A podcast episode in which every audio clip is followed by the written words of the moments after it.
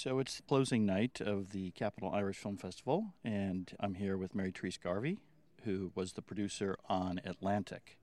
This is the first film that we've seen in the festival where crowdsourcing was instrumental in financing the film.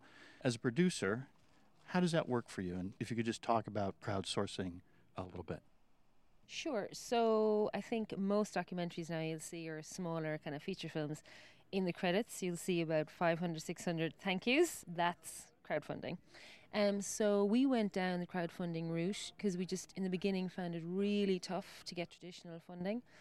Um, subsequently, we did, but kind of to begin with and to give us a boost, we went for crowdfunding. But what we found, as well as the financial aspect of it, we found that crowdfunding gave us an inbuilt audience.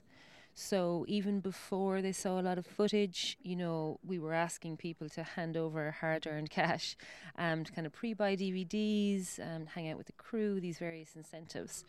And we got three hundred, four hundred people that invested in us and in the film, which was an enormous boost. And it also gave us an audience.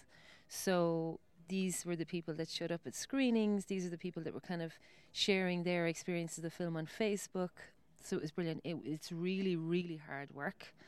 We did two campaigns, um, probably a year between each campaign. And together we broke the crowdfunding record for documentary film in Ireland, which was quite cool, on fundit dot com, the Irish equivalent of Kickstarter here. Um, so yeah, it was a positive experience, but a lot of work, a lot, a lot of work. As a producer, how does that change the work that you have to do? Does it make your job easier? Does it make it harder? And I'm always curious about all the incentives. It always feels like sure. If you're giving all that stuff away, how do you ever make any money? Sure. So for incentives, um, for your kind of second question, e- e- so pre-buy the D V D. So basically, we're going to be making the D V Ds anyway and selling them. So this is just kind of like um, an advanced copy. Um, other things like a lot of campaigns give away T-shirts, give away posters. Again, we were making those things anyway. So it was people just kind of buying them, I guess. And then a lot of things were experiences. So you could get to hang out with the crew, that kind of thing. Get tickets to your local screening in the cinema. Also get your name in the credits. It was kind of more than giving stuff away. It was making people feel part of the process and part of the production. And we just got a really positive feedback from people who wanted to be involved. And to be honest, like, we could not have made the film without the funded funding. So we could not have technically and literally and metaphorically speaking made the film without those supporters. The other thing that I noticed was at the end of the film, a nice little tagline about the power of story. Yeah. And I was wondering if you could talk a little bit about film's ability to change the conversation. Sure. Obviously, a film like this, that's got to be part of the objective. So the power of story and changing the conversation. So when I came on board first, and a lot of our audience didn't actually know this story. They didn't know the story of the Irish fishermen, especially as compared with Norway and, and with Newfoundland. So because not a lot of people knew about it, we were very keen on making it an actual relatable story. And what do relatable stories have in common? They have relatable characters, interesting characters, characters that you care about. Um, so we were very conscious about, you know, picking the right spokespeople for what we were trying to say in the film. We were keen as well that it wasn't going to be a news piece.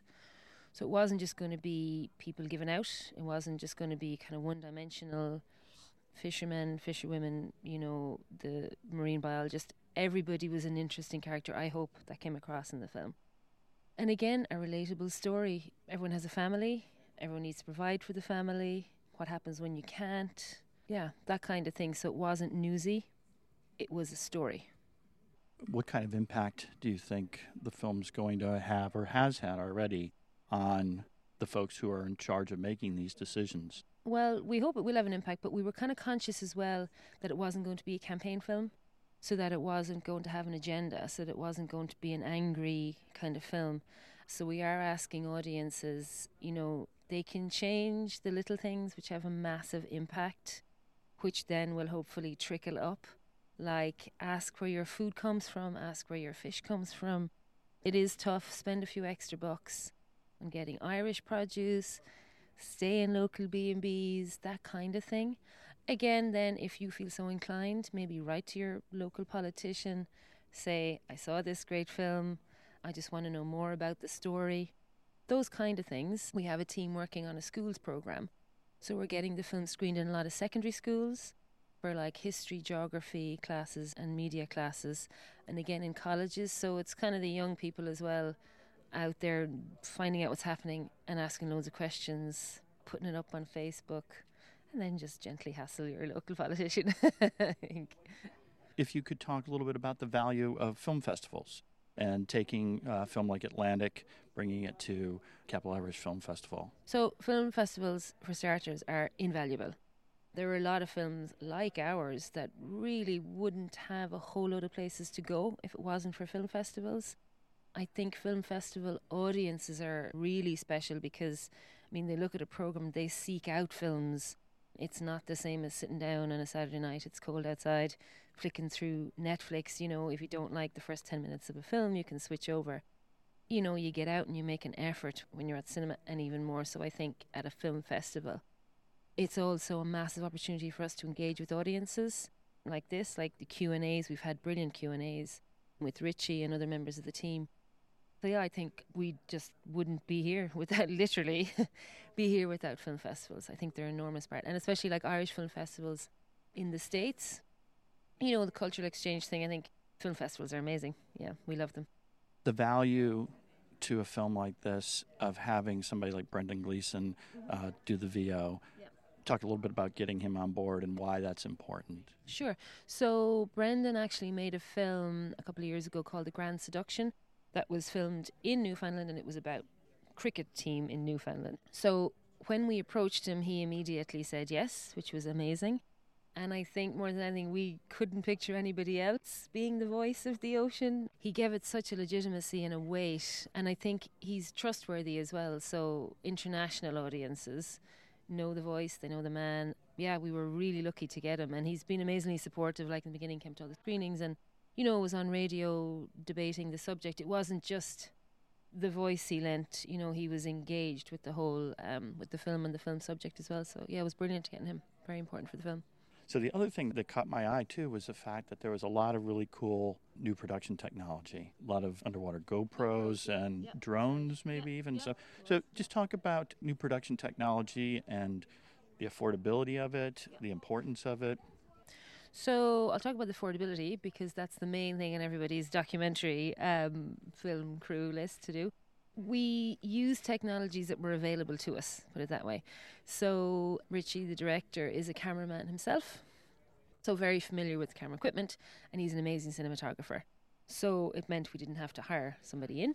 Um, for the footage, a lot of the, the drone footage, there were these two incredible uh, Vega brothers in Norway, and they do a lot of sp- extreme sports photography and that kind of thing. They very kindly offered their services.